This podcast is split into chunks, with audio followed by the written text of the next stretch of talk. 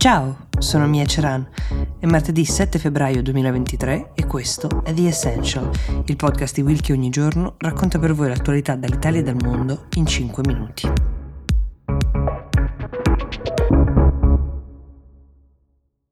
Secondo gli esperti, quello che nella notte tra domenica e lunedì ha colpito la Turchia e la Siria è stato il terremoto più devastante del secolo.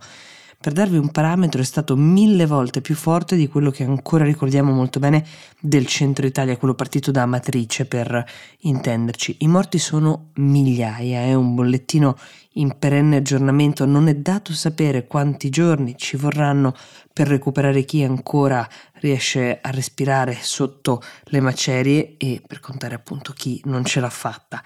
La prima scossa, quella con epicentro nel sud-est della Turchia, è arrivata di notte, ha colto tutti di sorpresa, 7.8 gradi della scala Richter con epicentro a Gaziantep, ma poi a seguire, verso le 13.30 di ieri, a ora locale, quando già la luce mostrava il disastro della notte, ne è arrivata un'altra, 7.5 gradi, questa volta Molti l'hanno vista direttamente o in televisione o su internet perché quasi tutti i notiziari ovviamente avevano le telecamere sul posto. Gli esperti temono che però le scosse non siano affatto finite. La Turchia e la Siria hanno dei territori fortemente sismici, sorgono all'incrocio di tre placche, quella anatolica, quella araba e quella euroasiatica, il cui movimento può um, generare una tale reazione che appunto queste scosse sono state sentite non solo in Siria e Turchia, ma anche in Libano, Cipro, in Israele. Ci sono molti paesi che hanno annunciato l'intenzione di aiutare, di offrire il proprio sostegno, sono 45 mentre vi parlo, in particolare dall'Europa sono già partiti i soccorritori olandesi, rumeni, ognuno contribuisce come può e con ogni forma di soccorso, ci sono medici in partenza ma anche cani addestrati per ritrovare le persone sotto le macerie, ovviamente casse di medicinali e altri generi. Si fa anche molto affidamento sulla tecnologia questa volta perché si è molto evoluta in questi anni e potrebbe giocare un ruolo fondamentale soprattutto per la ricerca dei superstiti. In Turchia è Erdogan stesso, il presidente, a guidare i soccorsi in cui sono impegnati pompieri, polizia e delle squadre esperte.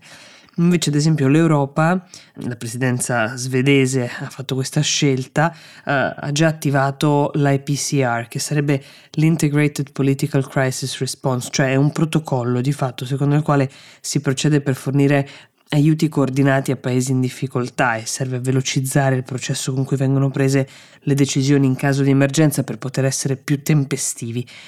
Non c'è solo la Turchia, come vi dicevo, perché in Siria la tragedia si somma a una tragedia preesistente, stiamo parlando di un paese che da oltre dieci anni è lacerato dalla guerra, spezzato in parti controllate dal governo e altre dai ribelli. Idlib, ad esempio, che è la zona forse più colpita dal terremoto, era già un posto dove la gente viveva in grande indigenza, dove gli aiuti umanitari facevano fatica ad arrivare anche prima del terremoto. Aleppo, che è un nome che sicuramente avete imparato a conoscere negli anni, è tra i luoghi più devastati. Ecco, quando finirà quella tragica conta delle vite umane perdute, partirà per entrambi i paesi la conta di tutti i luoghi, degli edifici che erano patrimonio del paese o dell'umanità in alcuni casi, che erano di fatto la ricchezza e la storia di ogni luogo.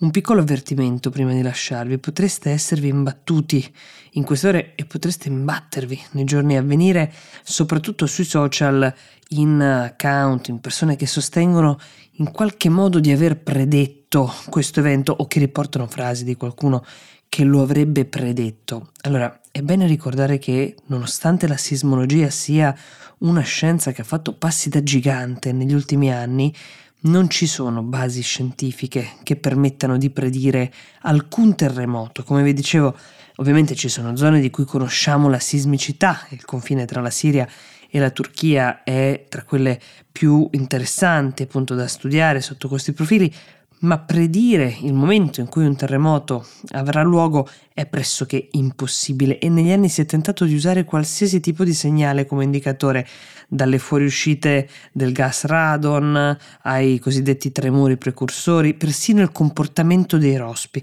ma gli esiti non sono stati quasi mai costanti e azzeccati.